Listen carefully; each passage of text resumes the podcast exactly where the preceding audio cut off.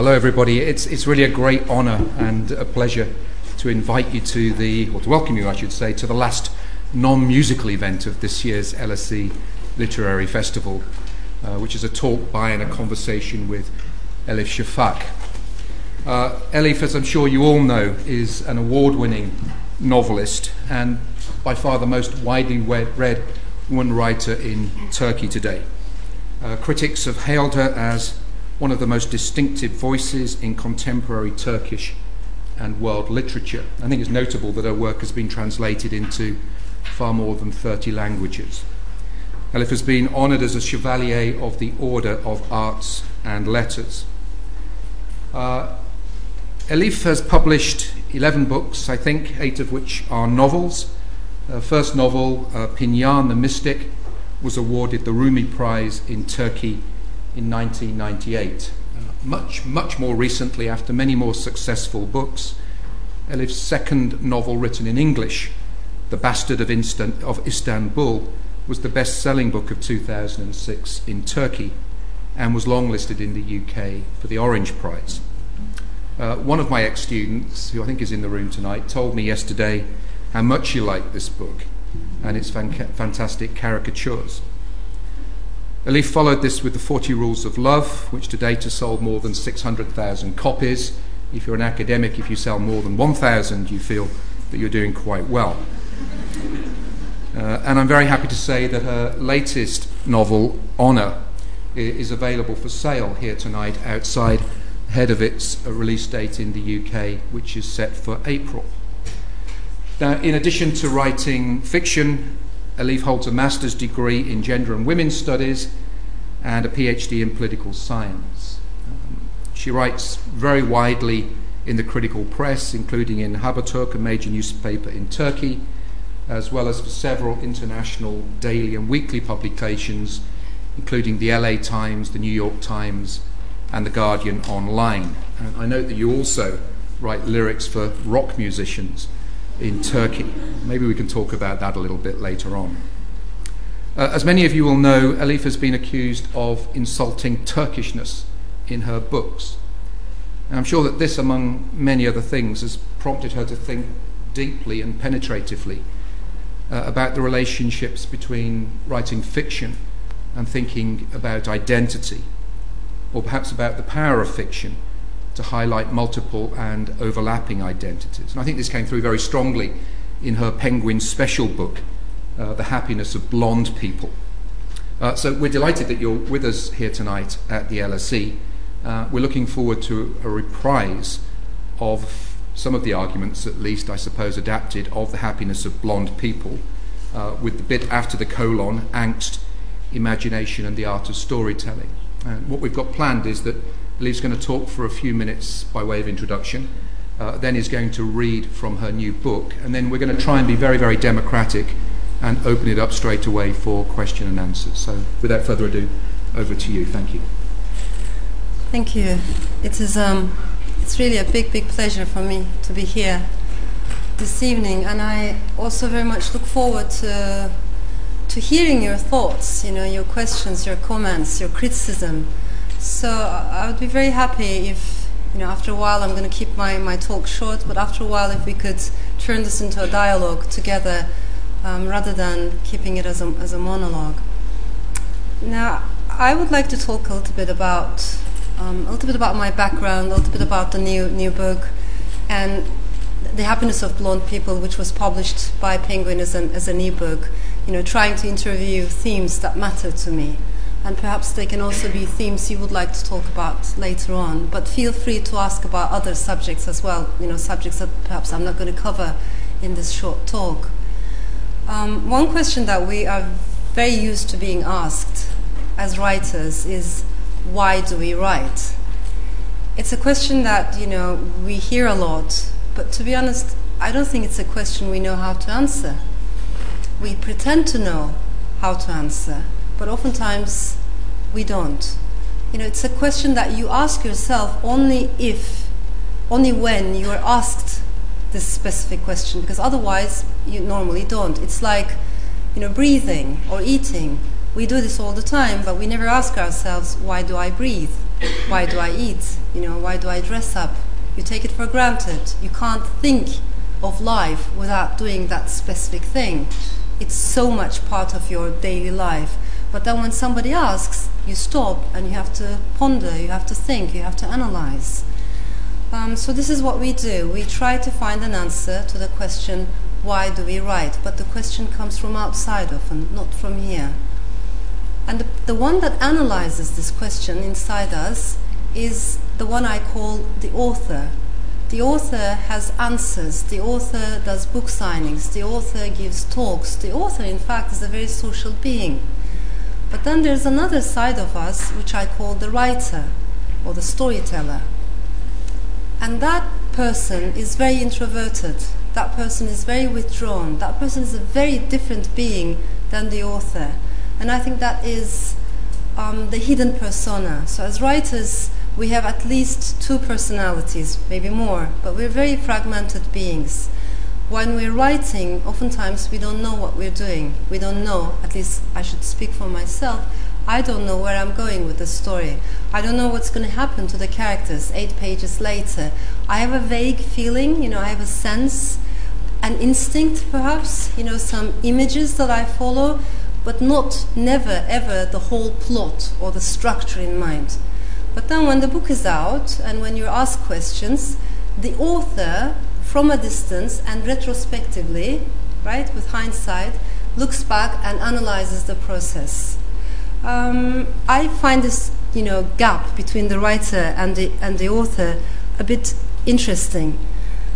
I am perhaps interesting. I, am interested in general in, in, in dualities, you know, in in in fragmented selves. Part of it maybe comes from my childhood. I was raised by a um, by a single mother. I was born in Strasbourg to Turkish parents. Shortly afterwards, my parents got separated and I came back to Turkey with my mother.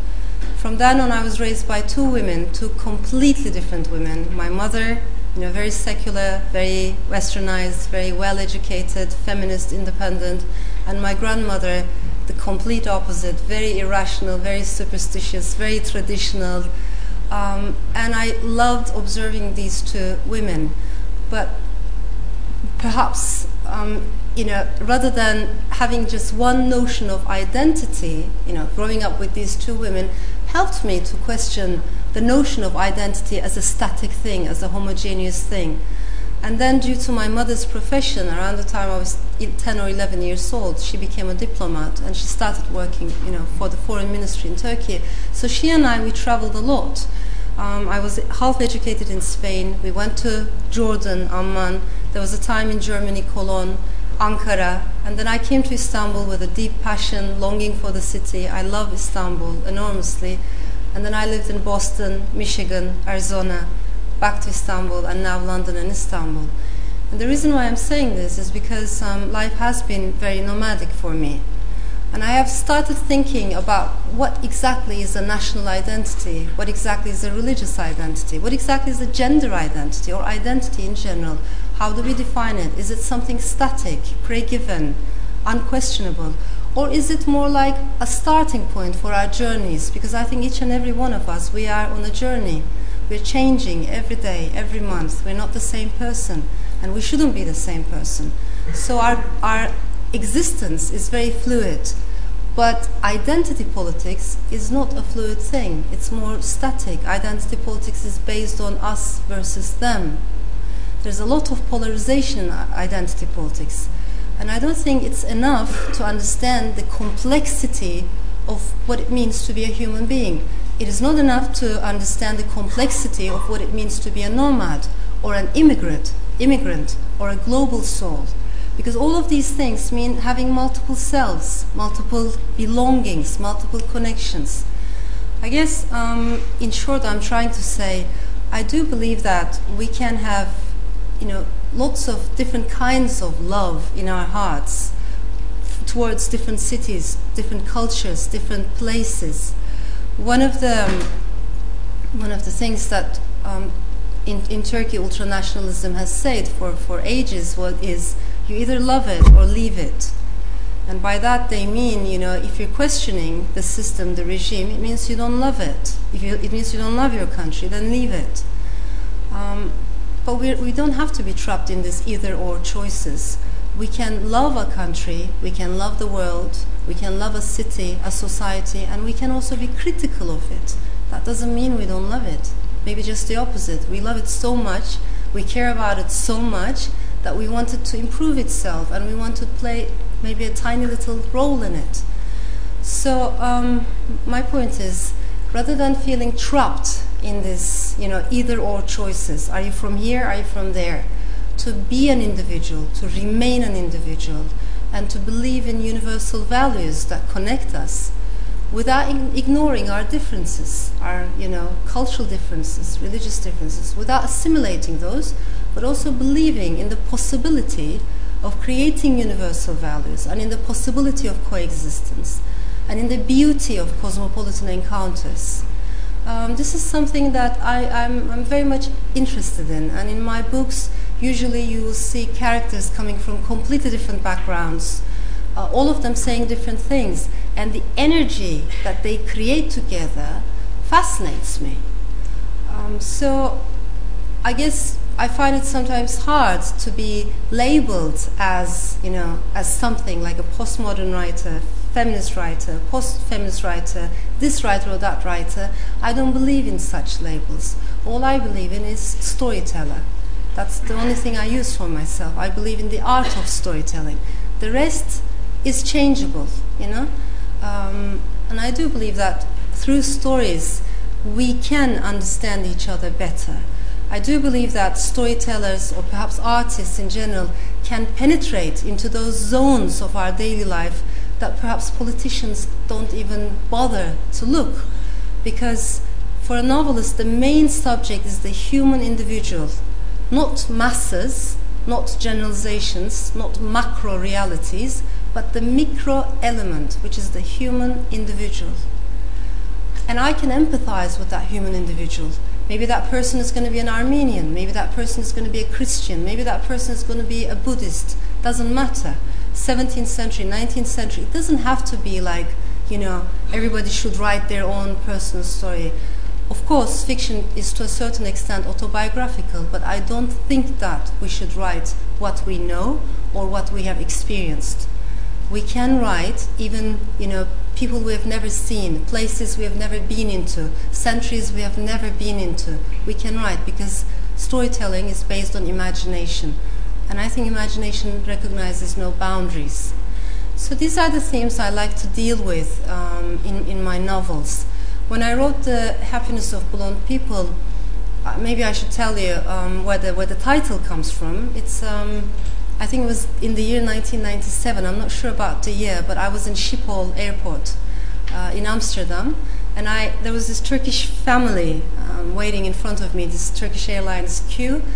And at some point, the father, they had little children, the father started talking with uh, another person and kind of complaining about their neighbor their neighbor um, downstairs. He said, you know, every time the children run around, um, she calls the police. Can you imagine? And then the police comes and says, we have committed a huge sin. We are so stressed out, you know, I'm paying mortgage for this house. I don't know what to do. Um, so they're complaining, you know, they're empathizing, and I'm listening. It was, it was a funny, beautiful conversation. And at some point, the other guy said, you know, I never understand how come blonde children never cry? Their children are always happy. and I thought about this, you know, our perception of the happiness of other people. That happiness is waiting for us in another place, in another culture, and we only need to go and find it. Um, so it's a piece that deals with our perception of happiness and our, also our anxiety. I think we live in an age in which there's a lot of anxiety. We are very, very anxious creatures as human beings, but we like to pretend we are not. We have to, you know, look strong. We have our public personalities, public faces, but deep inside, uh, angst, you know, the fear, also another step forward. Sometimes this leads to the fear of the other Sometimes it leads to the fear of the future, what the future is going to bring. with the financial crisis, there's also a lot of anxiety about you know employment, what the what tomorrow is going to be like, and so on. But recognizing angst seems healthier to me. So I also deal with, as much as I deal with, you know, happiness and our perceptions of happiness, and how it can be a factor in, in migrations, immigrations. Uh, I also look at closely at the at the notion of anxiety in in that um, ebook. Now, the the book that I'm going to read uh, a bit from is is the new novel. It's not out yet in the UK but it was out in Turkey. Um, if you like, we can talk about the reception in Turkey as well. It's called Honour uh, in, in, in, the English edition. Um, and it's a story of a family of immigrants, half Turkish, half Kurdish, in late 1970s, mostly in London. Um, there are different places in the, in, in, throughout the book. There's a, there's a Kurdish village, an imaginary Kurdish village. There's Istanbul. There are bits and pieces from Abu Dhabi, um, but mostly London. So I follow these routes, paths of migrations and, and movements and displacements. I'm very interested in displacement and the sense of non-belonging and trying to belong to, you know, um, to the past, how memory works, how amnesia works. So these are subjects that I care about. Um, I will read from the very beginning. This is the voice of Esma, the daughter of the family. My mother died twice. I promised myself I would not let her story be forgotten, but I could never find the time, or the will, or the courage to write about it. That is, until recently. I don't think I will ever become a real writer, and that's quite all right now. I've reached an age at which I am more at peace with my limitations and failures. But I had to tell the story, even if only to one person. I had to send it into some corner of the universe where it could float freely away from us. I owed it to Mum, this freedom, and I had to finish it this year before he was released from prison. In a few hours, I will take the sesame helva off the hob, let it cool by the sink, and kiss my husband, pretending not to notice the worried look in his eyes. Then I will leave the house with my twin daughters, seven years old, four minutes apart, and drive them to a birthday party. They will quarrel on the way, and for once I will not scold them. They will wonder if there will be a clown at the party, or better still, a magician. Like Harry Houdini, I will say. Harry who? Houdini, she said, you silly. Who's that, mummy? That will hurt. A pain like a bee sting. Not much on the surface, but a growing burning within. I will realize, as I have done on so many occasions before, that they don't know anything about their family history because I have told them so little. One day, when they're ready, when I'm ready. After I've dropped off the girls, I will chat for a while with the other mothers who have shown up. I will remind the party host that one of my daughters is allergic to nuts but since it's difficult to tell the twins apart, it is better to keep an eye on both of them and make sure neither gets any food with nuts, including the birthday cake. This is a bit unfair to my other daughter, but between siblings, that does happen sometimes. The unfairness, I mean. I will then get back into my car, a red Austin Montego that my husband and I take turns driving. The journey from London to how do you read this? Shrewsbury? Shrewsbury. Shrewsbury. It's three and a half hours. I, must ha- I may have to make a pit stop just before Birmingham. I will keep the radio on. That will help to chase the ghosts away, the music. There have been many times when I thought of killing him. I have made elaborate plans that involved guns, poison, or better yet, a flick knife, a poetic justice of sorts. I have also thought of forgiving him fully and truly. In the end, I haven't achieved either. When I arrive there, I will leave the car in front of the railway station and take the five minute walk to the grimy prison building. I will pace the street or lean against the wall across from the main entrance, waiting for him to come out. I don't know how long this will take, and I don't know how he will react when he sees me. I haven't visited him for more than a year. I used to go regularly, but as the day of his release drew closer, I just stopped. At some point, the massive door will open from inside and he will walk out. He will gaze up at the overcast sky, unused to seeing this vast expanse above his head after 14 years of incarceration. I imagine him blinking at the daylight like a creature of the dark. In the meantime, I will stay put, counting up to 10 or 100 or 3,000. We won't embrace, we won't shake hands, a mutual nod, and the thinnest of greetings in small, strangulated voices. Once we get to the station, he will hop into the car. I will be surprised to see how athletic he is. He's still a young man, after all. Should he want to have a cigarette, I won't object, even though I hate the smell and don't let my husband smoke in the car or in the house. We will drive across the English countryside, passing through quiet meadows and open fields. He will inquire about my daughters. I will tell him that they're fine, growing fast. He will smile, though he hasn't the slightest idea about parenthood. I won't ask him anything in return. I will have brought a cassette along to play, the greatest hits of ABBA, all the songs that my mother used to hum while cooking or cleaning or sewing. Take a chance on me, Mamma Mia, Dancing Queen, the name of the game. For she will be watching us, I'm sure, Mothers don't go to heaven when they die. They get special permission from God to stay around a bit longer and watch over their children, no matter what has passed between them in their brief mortal lives. Back in London, once we reach home, I will search for a parking space, grumbling to myself. It will start to rain, tiny crystal drops.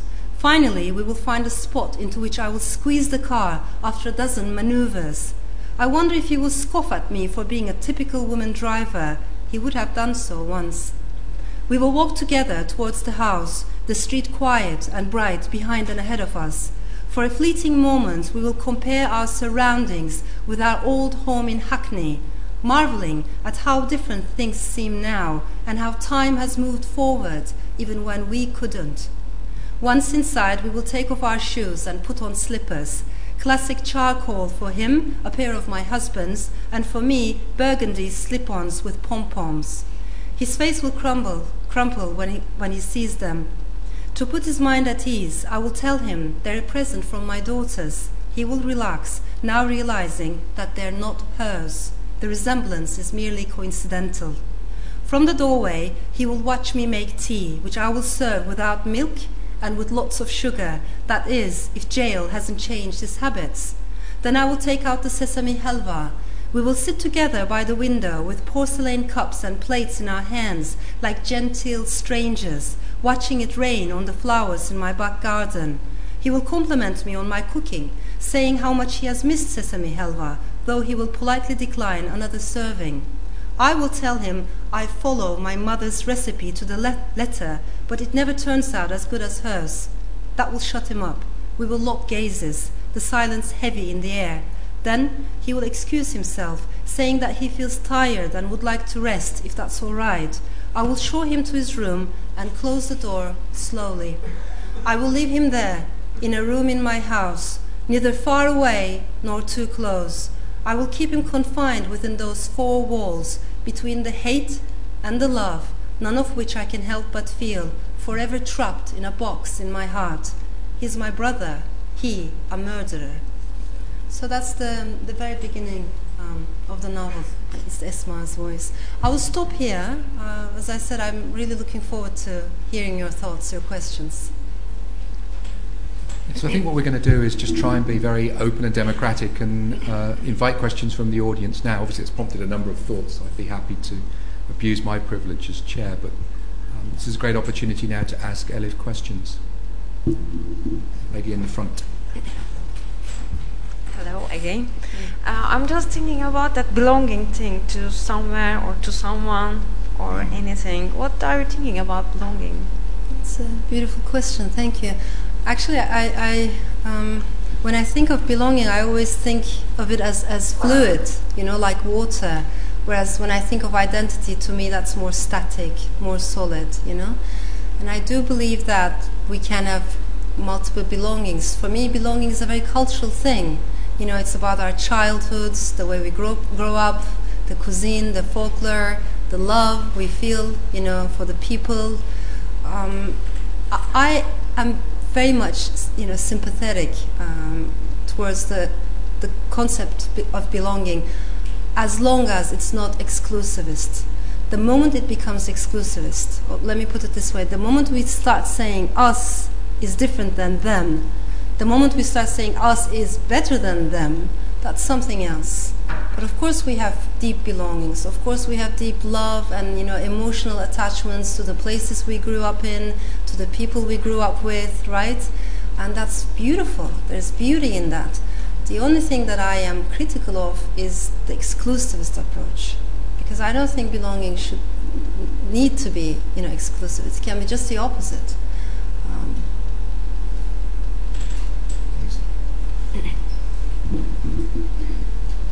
Hi, uh, you spoke about identity politics and wanted to ask if do you think it's important to have a political identity for a citizen, that is to identify themselves with a political party based on ideologies, especially in this era of catch-all parties? Thank you. It's um, it's a question that also makes makes me think. I mean, it's very normal, right, to have political affiliations, the parties we vote for. Maybe some of you will be, you know, interested in actively working for a party. Why not? Um, but what I am more interested in is the public space, you know, coexistence in the public space. And I think for that to happen, we should also be able to get out of our political affiliations, at least every now and then, you know, to transcend those identity politics that are given to us. Because at the end of the day, this is given to us. I mean, we're born into a certain religion, we're born into a certain nation, a certain class, a certain family. We didn't do anything for this, we were born into it. What I'm more interested in is the things we struggle for, we ourselves, you know, strive for. And that is a very transcendental experience. I, honestly think, I mean, it's, it's, something that I repeat a lot, but it's something I also believe in. Um, and maybe something that I've also learned from Sufi philosophy. If we're ever going to learn anything in this world, we're going to learn from people that are different than us that think differently than us, that dress up differently, you know, that come from different backgrounds. Otherwise, someone who is exactly like me or someone who is more or less, you know, thinks like me, votes for the same party, comes from the same background, has a similar, you know, comes from the same church, the, the same mosque, whatever. That person is like my reflection in the mirror. It's like my echo, the voice of my, you know, the, the echo of my voice. I'm not going to learn much or I'm not going to give much to that person, but someone who's different will challenge me. Maybe I'll challenge him. So those uh, encounters among people who come from different political affiliations, from different ideological backgrounds, is something that I find very healthy. And for that to happen, for that to happen in a mature way, the public space needs to be very democratic. It's there, there needs to be democracy. So that's one value that I think we can um, all very easily, you know, um, embrace together. Because where there's no democracy, no one can can um, speak no, for themselves. No one can voice their opinions. Yes, there's somebody at the back.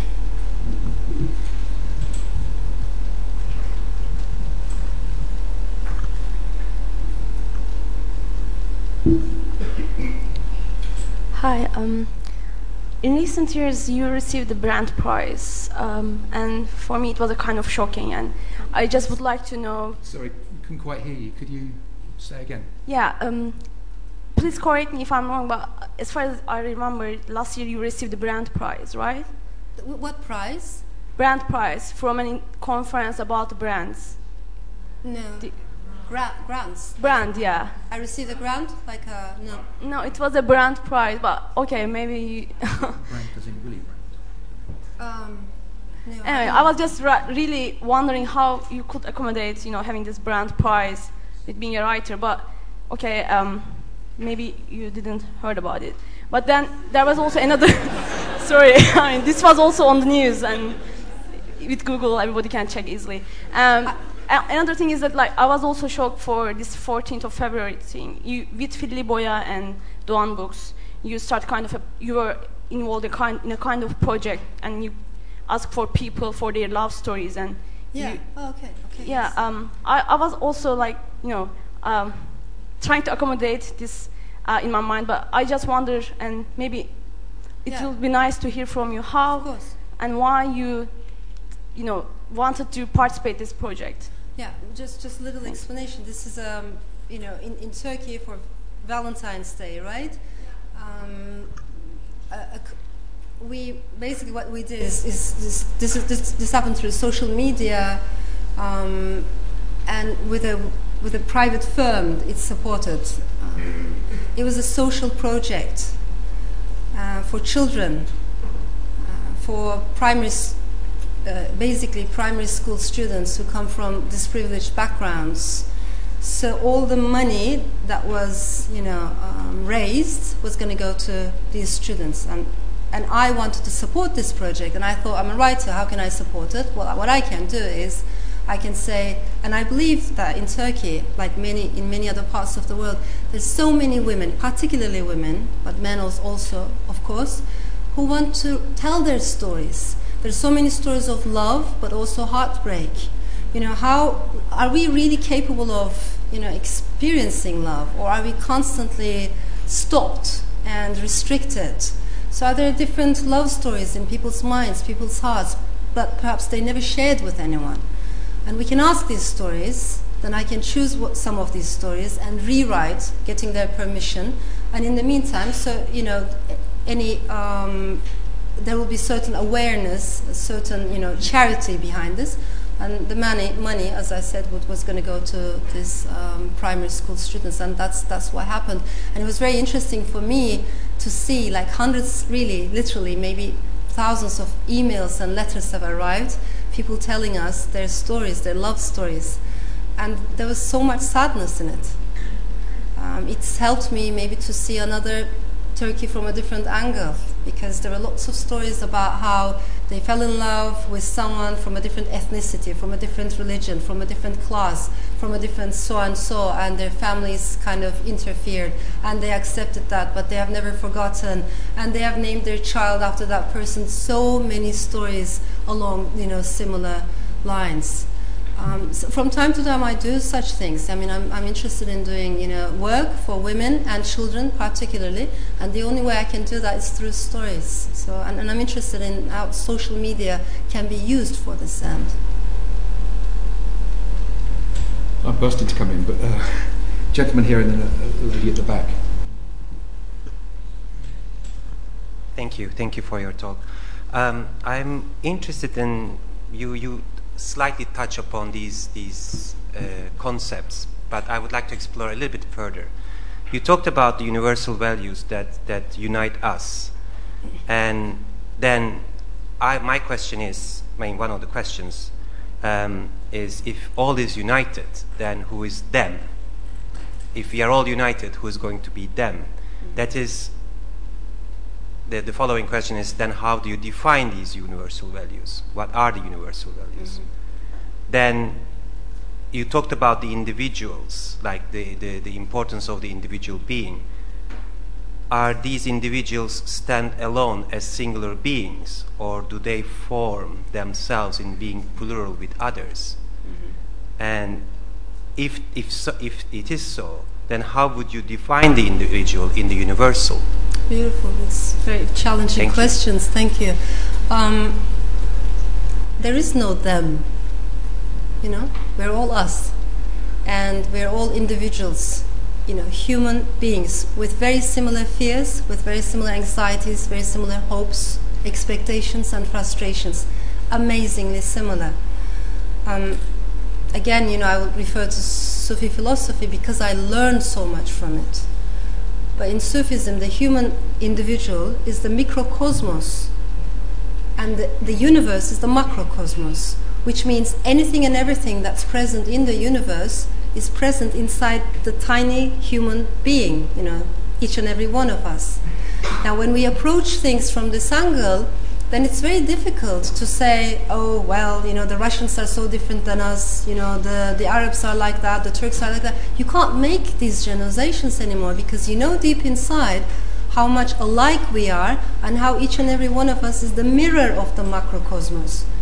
It's only a matter of degrees. Some of us are more generous than others, maybe 70%, another person is 30% generous, but nobody is 0% generous, nobody is 100% generous. Nobody is 100% wicked, Nobody is 100% good hearted. So there's, there are all these opposite elements inside us, constantly changing. Being, being an individual is an ongoing process. And I think the discovery of the self never ends. So for me, it's like a sentence that ends with three dots instead of a sentence that ends with an exclamation mark. I can't say, okay, this is who I am, just an exclamation mark. I am like under construction, you know? I'm constantly, every day, something is new is added. We are students of lives. So to keep our minds open, to keep our hearts open, instead of saying, this is who I am and those are the others, um, just to see the connections. Connections is, is very, that's a very important concept for me. Empathy is an important one for me. Now, what are universal values? I think democracy is a huge universal value. Human rights, women's rights, children's rights, the right not to be abused, you know, the right not to inflict violence, uh, to, to stay away from violence, the right to be happy. You know, all these we can go on and on and on. But these are things that resonate with each, everyone. Just, I mean, I'm sorry, I, I kept my question very uh, answer very long, but for many years we have heard from many people uh, including like experts saying, well, the Arab world was in a different world, the Middle East is a different world. People there, they don't need democracy that much, you know, or they don't need human rights that much because it's another world. So what is not good enough for the West can be okay for the for the East. There is no such thing. We all deserve the same quality of democracy. We all deserve the same quality of human rights and gender rights. So that bon pour you know, something that's not good here, but it might work in, you know, in Egypt, in Turkey, no such difference. In that sense, I do believe in universal human values. In that sense, I do believe that we all deserve uh, to live in uh, free societies where words are not forbidden, where thoughts are not seen as dangerous. Can, can I just pick that up and then bring in some other members of the audience because it seems to be a recurrent thread in the conversation. Mm. As it happens, obviously, I obviously I, I share most of your intuitions, but I, I'm much taken by a Bengali public intellectual called Partha Chatterjee. Yeah. And Partha says that the definition of tolerance really Mm. is not just the right to be different, but the right not to explain why one is different. Now, if, if that's the case, then how do we deal with groups that maintain that they not only are different, but are superior, that actually refuse the reciprocal act of universalism? Because in, in a way, I mean, that colours many of the political issues that you've had to deal with. You're appealing, I think, to a kind of civic Yeah. form of identity. Absolutely. But where people refuse that, Mhm. um, how far is the obligation of reciprocity? What do, you, what do we mean by reciprocity? Like, Well, when I mean- people refuse to accept the sort of Yeah. uh, universal entreaties that you're that you're extending. I mean, well, we are seeing this also happening today um, to a large extent in the social media, in the internet. I mean, on the one hand, I find it fascinating that it's a very democratic platform. Like everybody, imagine you can live in a little town, east, west doesn't matter, and you can be part of a global conversation. I find that fascinating. The possibilities are amazing, and yet at the same time, there's a lot of hate speech in, uh, you know, all over the internet. People are saying all kinds of things. Sometimes, you know, making websites, pointing fingers. Now, how do you deal with that? It's a big question for all of us, and I don't think it's a question that, particularly with regards to internet, I don't think it's a question that the legal system is ready for, because the internet is running faster than, and the legal structure is renewing itself, but coming from, you know, lagging behind. What we can do is to develop, expand alternative discourses. So rather than reciprocate, which I, I wouldn't know how to do that, but I know how to expand as best as I can empathy. You know, this other discourse, which to me is healthier and is, is a better world. That's what I'd like to um, work on. You know, this can be done through stories, through art, through scholarly work, through public intellectuals. Even tiny little things doesn't matter, but to at least remember and remind the world that that's not the only discourse, that there are other ways of looking at things, and to emphasize those ways. That's the only thing I can do. So many people want to come in. I'm going to go in order because there's mm. lady in the middle, then come down to lady in the second row and here. That's okay.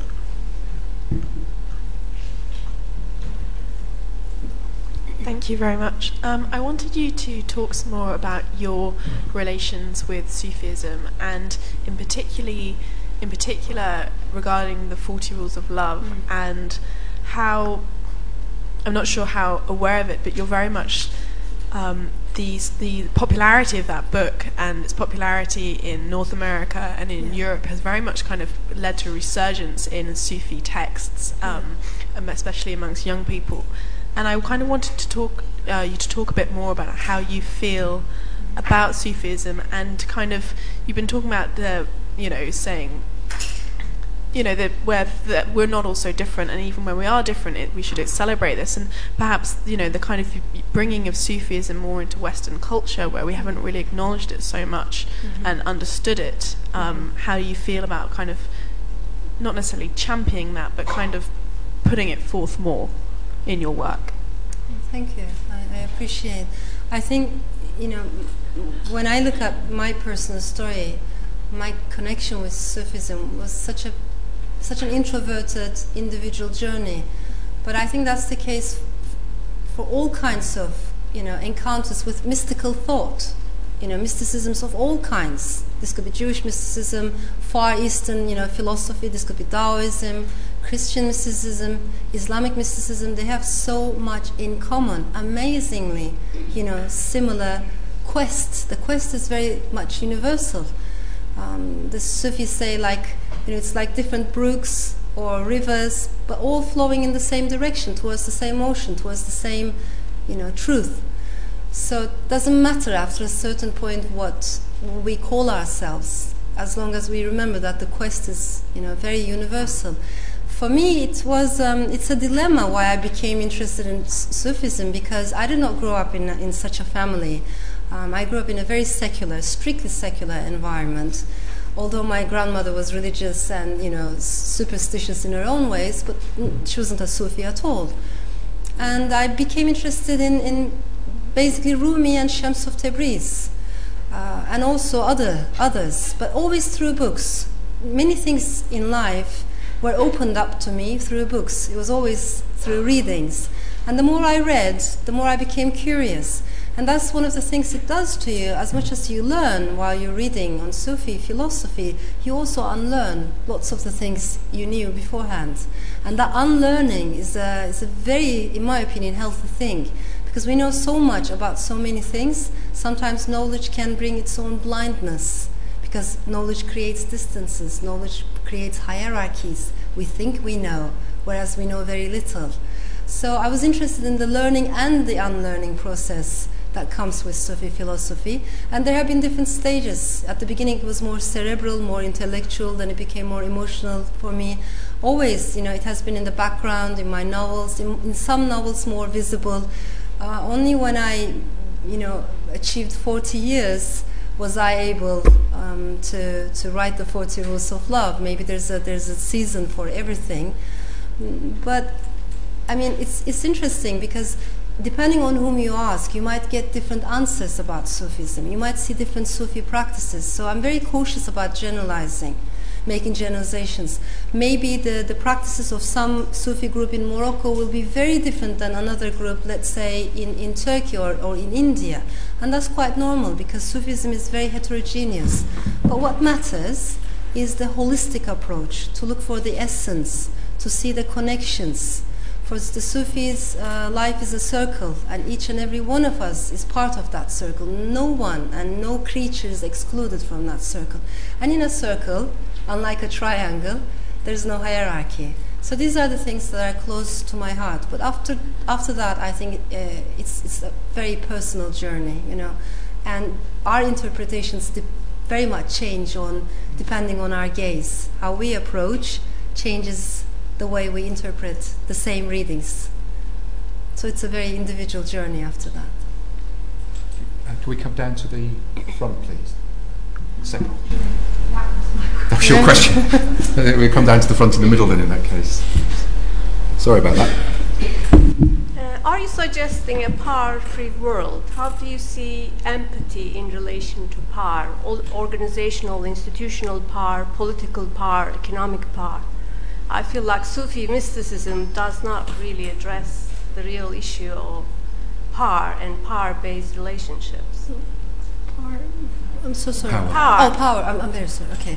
Um, no, that I, I, um, I can understand that. I'm not saying that you know Sufism is the golden key that opens every door, but I think it's a, it's a, it's an interesting philosophy that helps us to look at our egos, because power is very much about the ego, right? About the self, about the nefs, and the belief that we are different than others, we are spirit than others. At the end of the day, it boils down to the ego. So Sufism tells us beware of your ego, you know, beware of the blindness, of the obstacles, of the walls that the ego is putting in front of you. Instead of questioning other people, always finding faults at, you know, with other people, look at yourself, see what you're doing. So it's a very introspective, very self-critical philosophy and very peaceful. And this is something that we can learn from. I'm not saying it's the, the answer to all our problems, but I do believe that um, there's beauty in, in learning more about Sufism and, and similar philosophies. It doesn't have to be, as I said, Sufism. Maybe for someone else it's another name, doesn't matter. But um, that kind of self critical approach, an approach that's very much aware of the limitations of the ego, to me is, um, is worth exploring. Richard Bronk. I'm going to name somebody this time, a colleague. Thank you. Um, from in most of Western Western philosophy, and certainly in modern economics, one of the things that we're assumed to know is ourselves, our identities, our preferences, and yet, as I think you said very beautifully, ourselves are, are under constant construction. Yeah. And the question I wanted to ask you is not just for the writer, but for the individual. How much is imagination part of that constant construction of our identity? And how much comes from society and from social construction? No, thank you. It's a beautiful question. I think um, it, it always amazes me. I mean, I'm going to give you an indirect answer, perhaps, but it always amazes me when I look, particularly in Turkey, at the people waiting in line, you know, for, for my book signings. Um, they come from very different backgrounds. Some of them can seem to be very conservative when you look at the way they dress up, for instance. But then I look at the books they make me sign, and in those books there are all kinds of characters. There are minorities, sexual minorities, ethnic minorities. I do have readers who are very homophobic, and yet at the same time they can empathize with a gay character in a book, yeah? or with a transvestite character in a novel. I always found that very, very fascinating. I think we are always much more liberal, if I may say, and open minded when we are on our own than when we're with other people. When we're with other people in the public space, we be change, and oftentimes we're not even aware of that change. But it, it affects us, the energy, the way people talk, and the way we talk affects them, and then it becomes a, you know, collective reaction to something, you know. But when we're on our own, and that's why I think there's a lot of potential in the art of the novel, in the genre of the novel, because it's the most loneliest art. Benjamin says, you know, it's the loneliest of all art forms because when we're writing, we're very much on our own. There's a lot of solitude that goes in there. And also, when we're reading a novel, we're very much on our own, unlike going into to a concert or watching a movie. So, I guess what I'm trying to say is imagination is free, or much more free, when we are on our own. The moment we, st- we become a public persona, that switch happens very quickly, we curb our imagination. And then we act according to the things we must be doing, you know, the, the role. The, it's, it's a role that we have internalized. But when we're on our own, when we're dreaming, daydreaming, imagining, reading a story, empathizing, then, then the heart and the mind is, you know, vast. Yes, gentleman at the back, and then gentleman over here.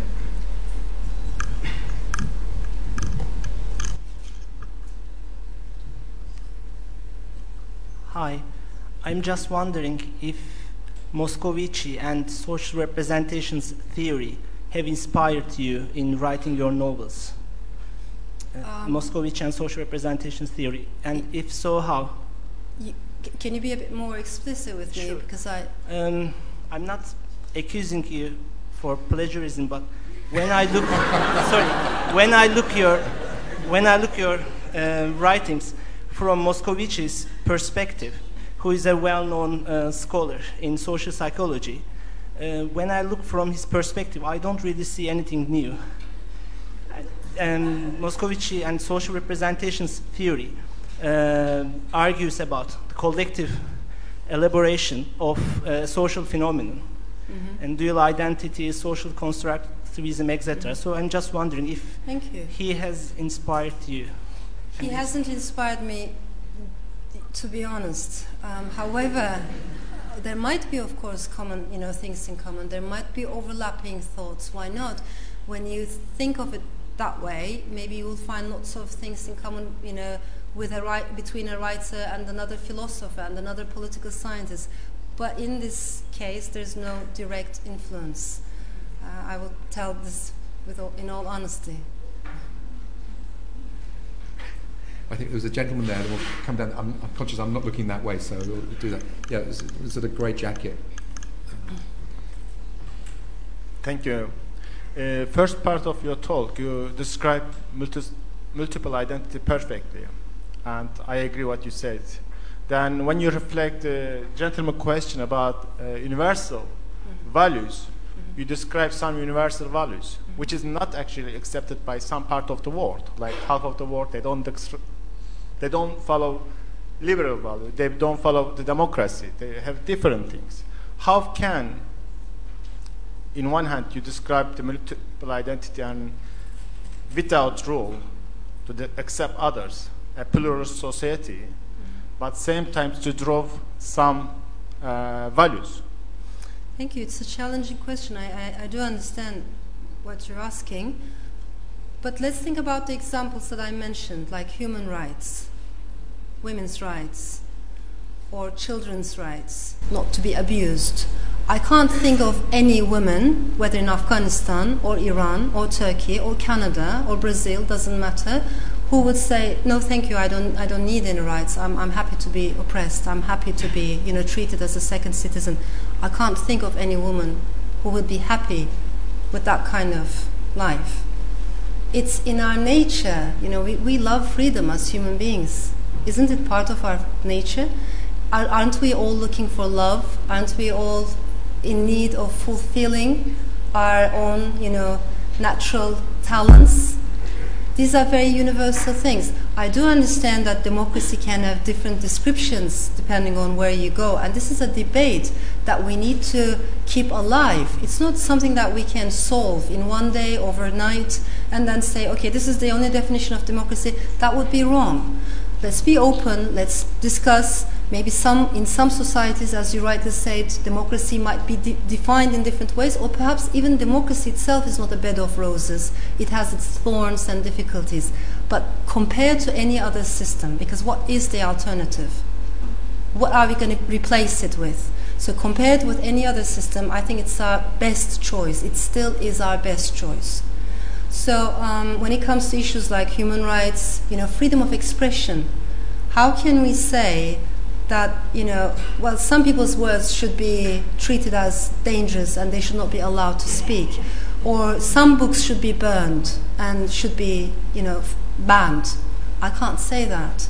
Violence is something else because violence directly interferes with another person's right to exist. But words, thoughts, these should be free, and then we should be able to discuss universally. We can have universal discussions as well. So I do respect, I understand these cultural differences, but at the same time, believing in a universal coexistence and universal public space, if I may say that, I think we shouldn't forgive that either. We shouldn't lose our hope about that because if we do, the alternative is really much, much worse. In the front row, I think. If you, uh, yes, lady here. Hi. Um, I'm not sure if this is a little bit of repetition of what you just said, but Mm. I just wonder if you have a society with total empathy or understanding of everyone. Mm-hmm. Where where do you get the control? What would, what do you see as the control within that? So that Mhm. could be, for example, the governmental Yeah. uh, institution, for example, in Turkey, the, the, Mhm. the you know the political change that has happened, Mm. and others. Like, how would they actually have to be acting Mm. in society? What do you think, like, Yeah. to create that? Thank you. Um, thank you. I, I, I understand. I, I respect that question. It's, um, h- however, I mean, I'm also thinking. Let's say I come from Turkey, and it's a country that has a very strong state tradition. Yeah, like like in Russia, like in other parts of the world. Perhaps because of my background, I'm more interested in civil society than what the state can offer. I'm more interested in the civil society being vivid, pluralistic, and open to discussion, and change coming from below rather than being introduced from above. Because, like in many parts of the Middle East, East, uh, even n- nations like France, we have had, we have heard, you know, this thought that change is something that can only be introduced from above or from outside, that the elite, that the intellectuals are the, you know, the, the leading force. I find that kind of approach very, very, you know, I'm skeptical of that. Because there's, there's a lot of looking down upon the people in that kind of approach. That kind of elitism is not something that I sympathize with. And I do believe that change comes from, you know, every society is constantly evolving. No society is static. For many years, as I said, many experts believe that the Muslim world was static. It never was. They thought, even some journalists thought, that the Muslim world was just monolithic, you know, just one voice. It never was. And it, it isn't today either. So it's constantly evolving, constantly flowing. And I very much believe in, in the change that can come from the civil society rather than, you know, the government or the state. How do they? How do you see doing that? So I, I agree with that, but how would you manage that? You can't, you can't, Yeah, because you have like 80 million people. Of course, and it's, that's why we can't manage it. It's, it's not something we, we should be managing. No. You know, it's not something we should be controlling. Uh, it has its own flow. What we should, I think, be doing is to provide a free space for people to, to talk, where thoughts are not, you know, dangerous or forbidden. And then, um, I mean, I am optimistic that we can achieve a certain dialogue. You know, Habermas writes extensively about this. That public discourse, of course, it won't happen that easily, but if the more you open the ground for that and let different minorities talk about their differences, different ideological groups talk about their differences without forgetting the respect for the other, then something beneficial can come out of that. I prefer that to a model in which change is introduced from above by a certain military elite or a political elite who think they know better than the masses. I prefer the change that comes from the civil society. Is that? You've already got the microphone, I think. Thank you. I have uh, read your novel, The 40 Rules of Love, in both Turkish and in English, and they have very different flavors. That is, what's your attitude to translation, and what's your attitude to using translators, and what should a translation be? Beautiful, thank you. Tough question. It's a really interesting question. it's a very interesting question. What I do and I, what I've been doing for the last nine, nine years now is I write my novels in English first. And then I take a step back. Um, a professional translator takes it from me, the manuscript, and translates it into Turkish. I can't do that myself for two reasons because um, I think it's a completely different talent. I have a lot of respect for tr- the, the, the process of translation. I don't think it's enough to know, you know, to speak two languages or three languages to, to do translations. It's, it's not enough. You need to have a different eye, a different formation, a different, it's, it's a completely different creativity. And the second reason why I don't do that is because if I were to translate the book myself, I would end up somewhere else. You know, somebody needs to control me because every time we read our stories, you know, if I were writing this now, I would like to add new things. So the editor takes it from me, and then I can't change it anymore. You know, Um, so it's good that someone else is doing that translation. But when the translation is over, what I do is I take it back, and I'm very gra- grateful to the translators I've been working closely with.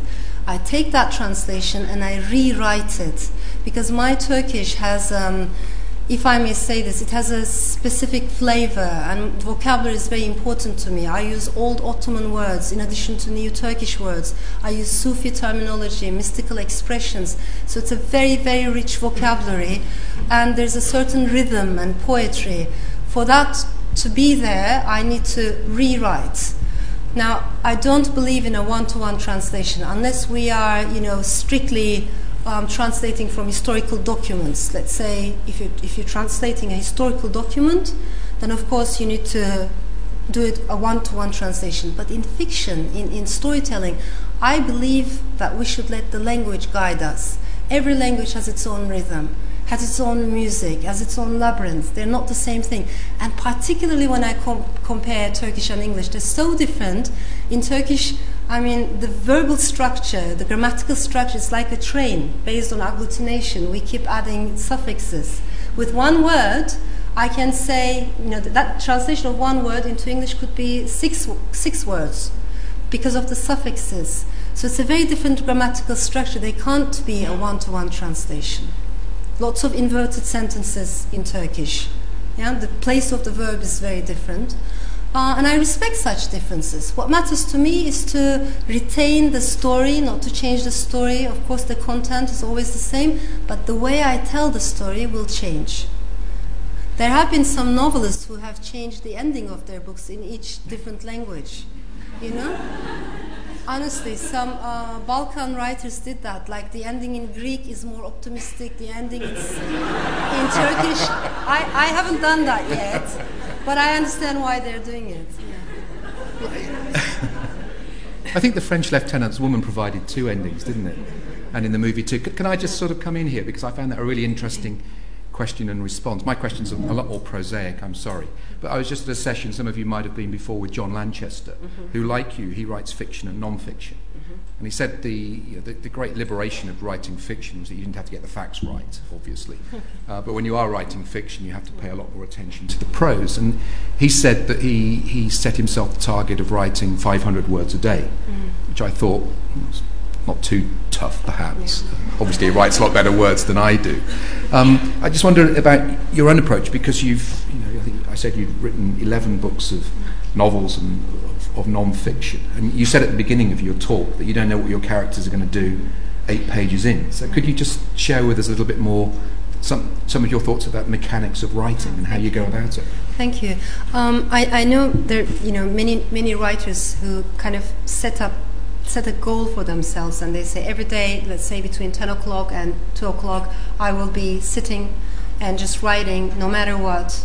Um, and I respect that, but I'm not like that. I've never been like that. For me, there's a pendulum. Um, when the pendulum is here, it means I start writing a novel and I just go deep into it. Day and night, I can write anytime. Doesn't matter, you know. I can just wake up in the middle of the night and write.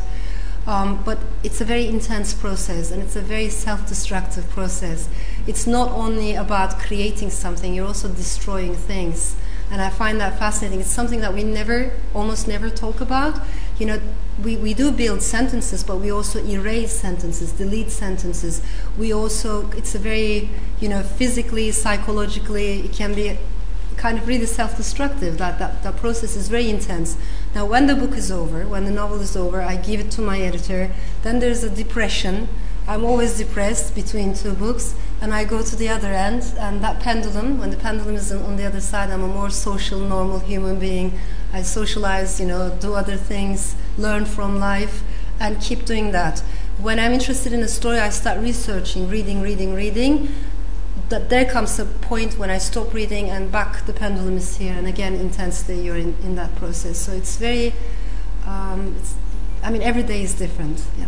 Sure. So, I mean, to write a book of this length, how long did it take you, the actual physical act of writing? This you've took me, um, well, with the research, I think I would say 14 months. A long time. Yes, we'll take here and then we'll go over to this side. Thank you. Uh, what inspires you the most while writing? It might be too many things you might say. It's actually a mixture of place, my mood, etc. But Yeah. can you say something that Yeah. actually inspires you the most? Thank you. Yeah, I mean, it's going to be an obvious answer, but uh, honestly, life inspires us all the time. Like, even, for instance, right now we're talking, the things we talk about, maybe tomorrow it's to, while I'm writing, it will inspire me. It will help me to rethink certain things. So I'm very, very open to that. But I do believe that people who write or who want to become writers need to read a lot. There's no other way. And in Turkey, I find it a bit ironic, like there are more poets than poetry readers. I mean, everybody is writing poetry, but nobody is reading poetry. And we have to read, there's no other way. Um, and I do sometimes meet young people who want to become writers, but they say they don't have that much time to read. That's impossible uh, because it's, it's our fuel, it's our food, it's our water. So reading a lot, writing a lot, but also not forgetting that the world itself is a book that needs to be read. You know, reading life, reading the signs, uh, listening to people. I do believe that storytellers need to be very good um, listeners. We always talk about how you know good they need to observe, but more than observing, I think listening because listening does two things to you. We listen to what people are saying, but also how they're saying what they're saying.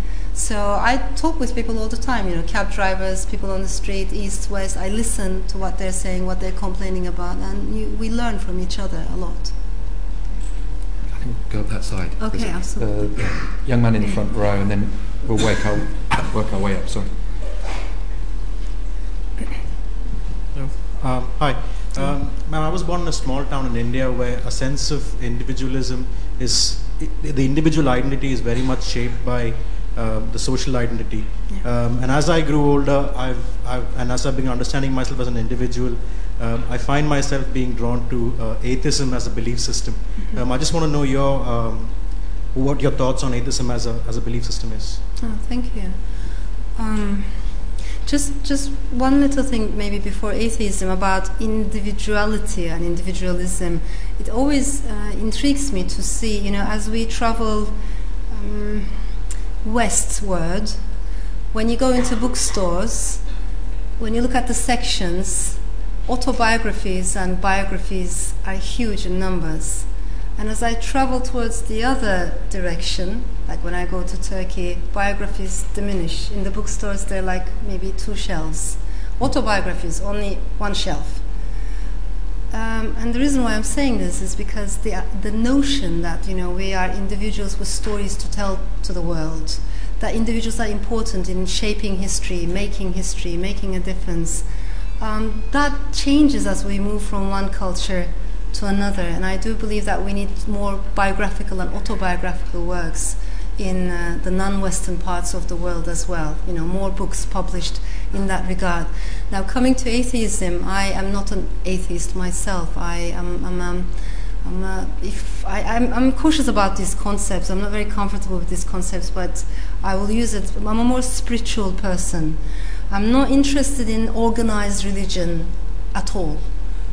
And people these are nuances that it's very difficult to talk about in Turkey because people think you know, if you're interested in religious philosophy oh then it means you're religious. There's no such thing. I think whether we're religious uh, I'm sorry whether we're atheist or agnostic or spiritual or religious doesn't matter. The questions that religious philosophy asks should be relevant for all of us because at the end of the day religions talk about uh, and religious philosophy talks about you know what are we doing here right now? What does it mean to be a human being? You know is there a bigger meaning behind this? Is it all coincidental or is there a bigger meaning behind coincidences? You know what do we do with death? How do we interpret death? How do we interpret body soul life But do all those questions matter at all? I think all those questions matter a lot. But we don't have to be religious in order to be interested in these questions. For me, you know, being, I mean, I can't think of a novelist not being interested in these questions because if we're telling stories, it means we are interested in, you know, how we interpret death, how we interpret having children, right? How we interpret having roots. Um, how do you interpret creativity? Is there another being in this universe who's stronger than you? Are you connected with that being? You know, all these questions are very intriguing questions for each and every one of us. So, although the answers might not be common, I do believe that the questions we are asking, whether we're atheists or not, are very much uh, common. And I do very much respect the right of people who are not believers to say, I am not a believer. I do very much respect their right to say that. And I find it interesting to, to have dialogues, philosophical dialogues especially, uh, among people who are believers and non believers. What I'm not that perhaps happy with is sometimes we have atheist intellectuals making some of them huge generalizations about all kinds of religious people. You know, saying, well, the religious people are like that, like this. Again, that kind of generalization is something that I'm not very happy with because there's there's so much variety, really. I mean, I just just a little example. I, as I said, I grew up with my grandmother, but there was a time when I also was with my father's mother. Now, these two women, when you, at the first glance, they're in the same generation. They're both Turkish. They're bo- both Muslim in the same country, right? They can't be more alike. But their interpretation of Islam was so different. Now, from outside, you say uh, they're both religious people. They have the same interpretation. Completely different interpretations. My my father's uh, mother, grandmother, on my paternal side, her interpretation was much more based on fear. You know, God watching you, hell, heaven, prohibitions. And I was really slightly traumatized when I came back. Now, my grandmother's, maternal grandmother's interpretation has nothing to do with that. It's based on love. And just an amazing other interpretation. But at the first glance, these are, you know, both very much alike, very religious women. I guess my point is sometimes atheist uh, intellectuals make huge generalizations about people of belief. We should be wary of that too, I think. Um, yes, sort of fourth row from the back. Reminds me of Terry Eagleton on Richard Dawkins. Yeah, and um, Christopher Hitchens. Um, hi, uh, your uh, your perspective about constructing an individual identity and holding some values is very inspiring to build something.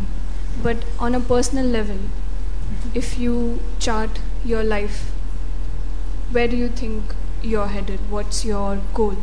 Oh. What do you want to achieve? What, what, what's a tough, what a difficult question, you know. Do but I it's know so personal, it? like, you know, what's your reflection? Yeah, What- thank you. I mean, on a personal level, I look at myself and I see myself basically as a storyteller. I love to tell stories. I've, you know, I grew up with stories. I, I believe in the need to bridge the gap between written culture, which is very male dominated, and oral culture, which is in the hands of women and generations of women. I like to bring it together as much as I can. Um, I love, if I can in any way, you know, connecting stories from West and East.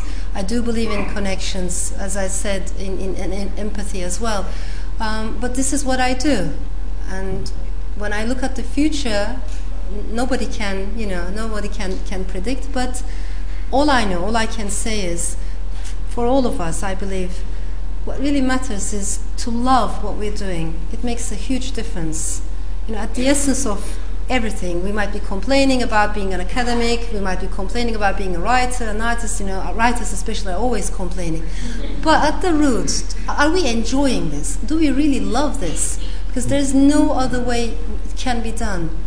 Um, so in every little thing in life that we achieve, not to, you know, if it's a burden, if it's a chore imposed on our shoulders, then the outcome will be different.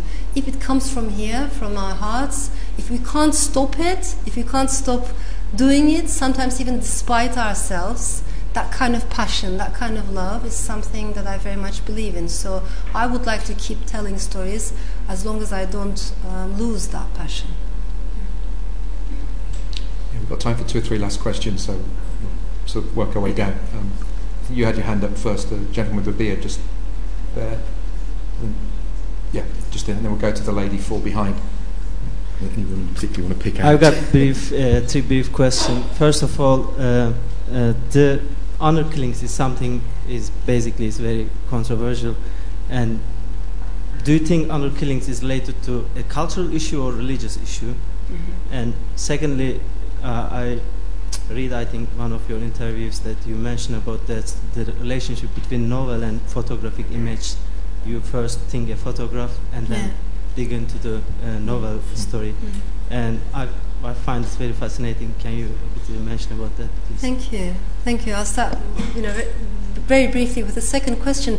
Oftentimes it's through images that we think. It's a very visual process.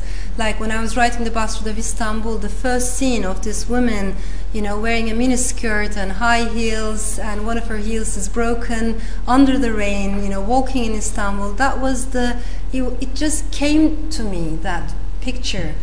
Um, I saw her like in a movie, and I was intrigued. Like, who is this woman? And you start chasing that woman. You start chasing that woman's stories.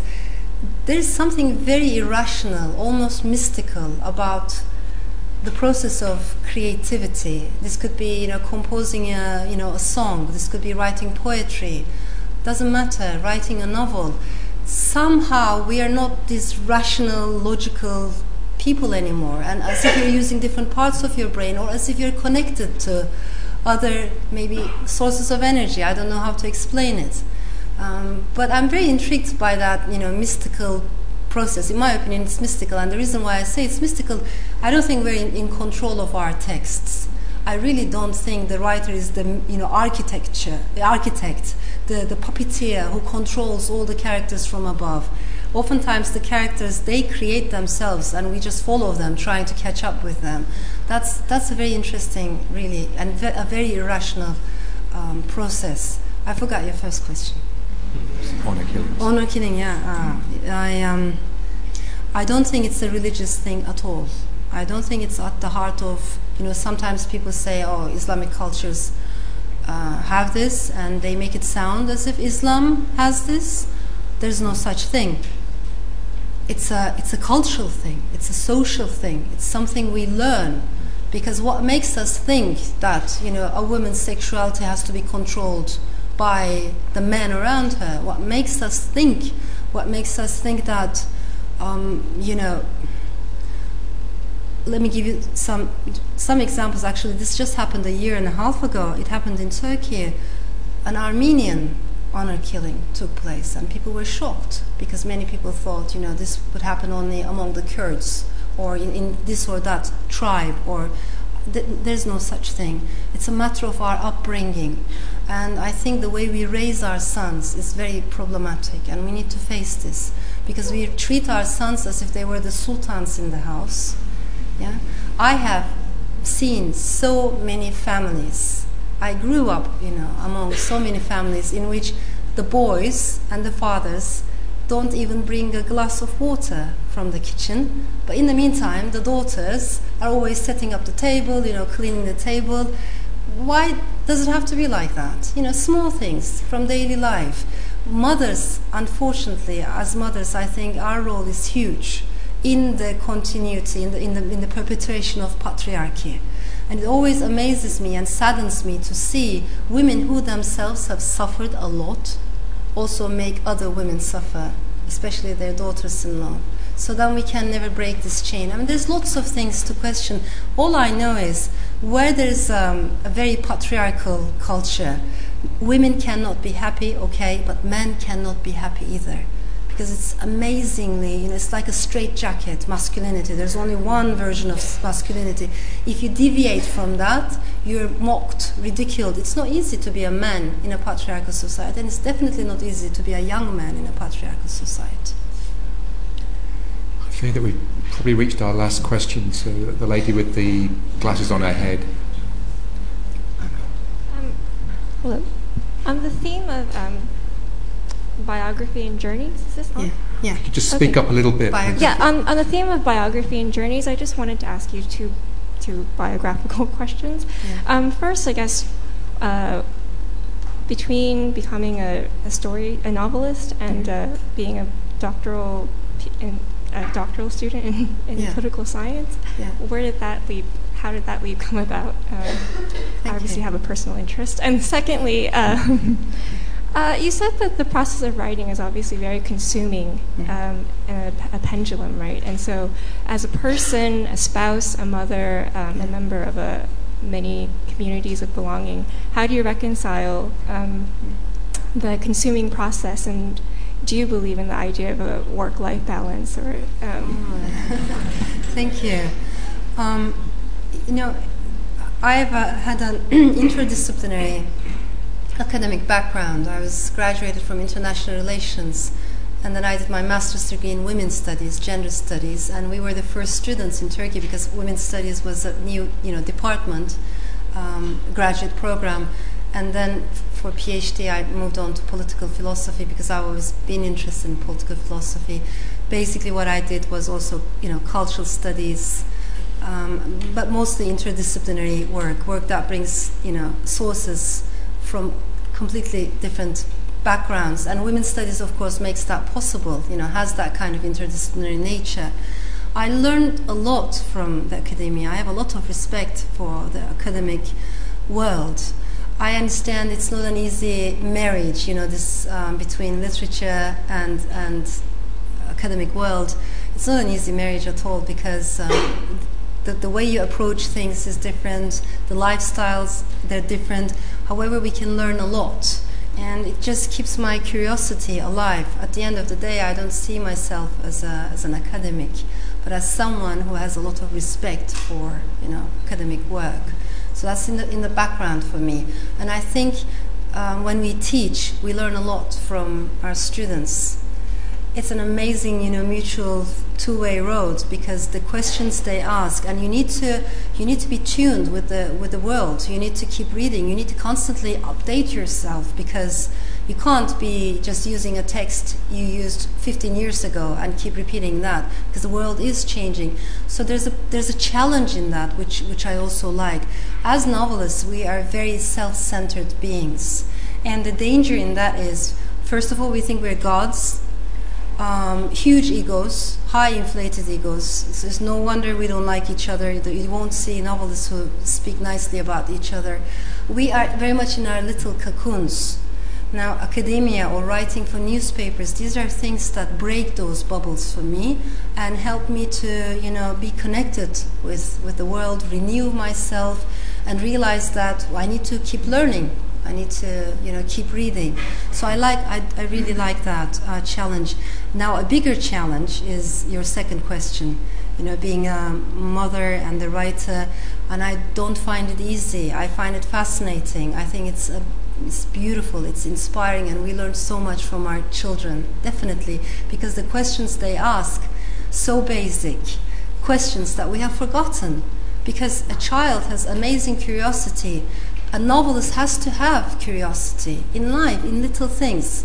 Like if you're walking in a you know narrow street in Istanbul, just to ask you know what's behind that um, inscription. You you read um, you look at the street's name and you say why this name. You know asking little little questions. The moment we lose that, we lose our artistic creativity. So children help you to connect with that curiosity. I love that. Um, and I, I, really find it very rewarding. On the other hand, there are challenges, especially for women writers, for women scholars, for women journalists. I think more so for women than for men. That's the truth of it. And um, there was a time when I went through a very severe depression, and I wrote a book called Black Milk. Out of that, there was a strong postpartum depression. Uh, that taught me a lot because you know when you are depressed, the good thing is you're so depressed you have to sit down and reconstruct yourself. And hopefully, the new self will be better than the old self. So it has a lot of potential. Uh, but Black Milk was a, is a book in which you know, I make a lot of fun of myself and I'm very critical of myself, and it helped me to reconstruct myself. But it, it happened through a depression that came with, with motherhood. I'm really sorry that I, I think we're going to have to end it there. There is a reception afterwards, and then there's some music by the house band, the Functionalists. I'm not quite sure how to end, except to say that I think the fact that there are so many people wanting to ask further questions obviously speaks to the fact that your own biography is incredibly interesting, your achievements in fiction and in non fiction, and the eloquence of the answers. But I, I just didn't buy the last bit that you said about ego because this might sound rather bold since we've only just met, but uh, I, I thought that we were in the presence tonight of somebody uh, really sharing uh, herself in a very non egotistical way, and I deeply enjoyed the conversation that you had with the audience. Thank you very much for being with us tonight.